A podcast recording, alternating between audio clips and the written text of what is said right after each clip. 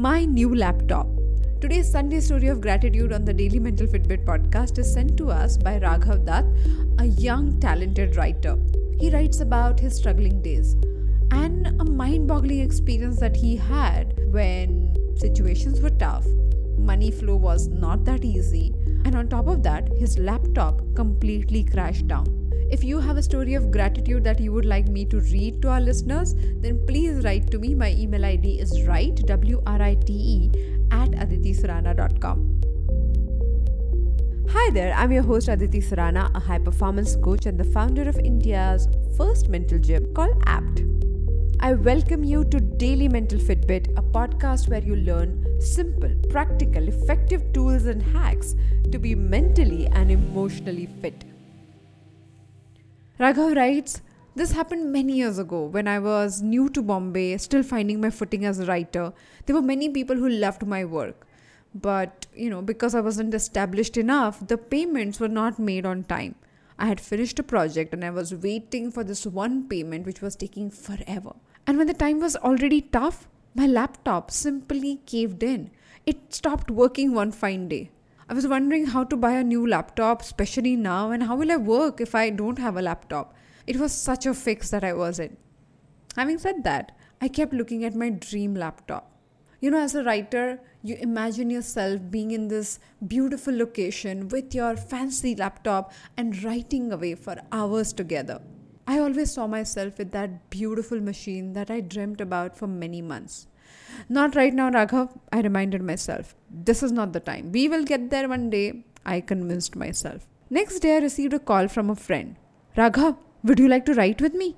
Let's go and stay somewhere for three days and just get this going. I didn't have much to do. I was super excited and I really liked my friend. So I decided to go with them.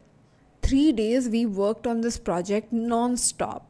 Thought about the story, the parts, the plot, everything was beautifully imagined. I was so thrilled because I got to learn so much. On the fourth day, when we were about to leave, my friend looked at me and said, You know what? If I give you money for this project, you will spend it on something. Let's buy you a laptop. Uh, laptop? Uh, no, no, uh, I, I don't require it. I was reluctant. He said, No, no, no, let's look at the laptop for you. How will you write your next project? Sit down here. As he started looking for options, for some reason, he stopped on my dream laptop. I didn't know what to say. I tried my level best not to show my excitement whatsoever. I was already awkward in the situation. This, you should buy this laptop. I said, No, no, no, I, I don't require this one. I think a basic laptop will do. Why basic, Raghav? You should buy this one. He insisted. That day, my friend completely ignored me and simply went ahead and booked my expensive dream laptop. Next day, we went out to take the delivery, and you should have seen the look on his face. He was more excited than I was, as if he was getting his dream laptop. That night, when I reached home, I kept the laptop at my study. I looked at it as if it was some God given gift. I knew I would buy this laptop after a few months, a few years, but never thought it would happen right now in the middle of this chaos. I simply couldn't believe myself. You know, that day I thought to myself that life can get tough but people are still very kind. And how many people really find reasons to be happy in other people's joy, in their happiness? I promised myself when I become successful, I'm going to be like my friend. Look out for those people who are talented, who are looking for solutions, but they are not at a stage where they would like to be.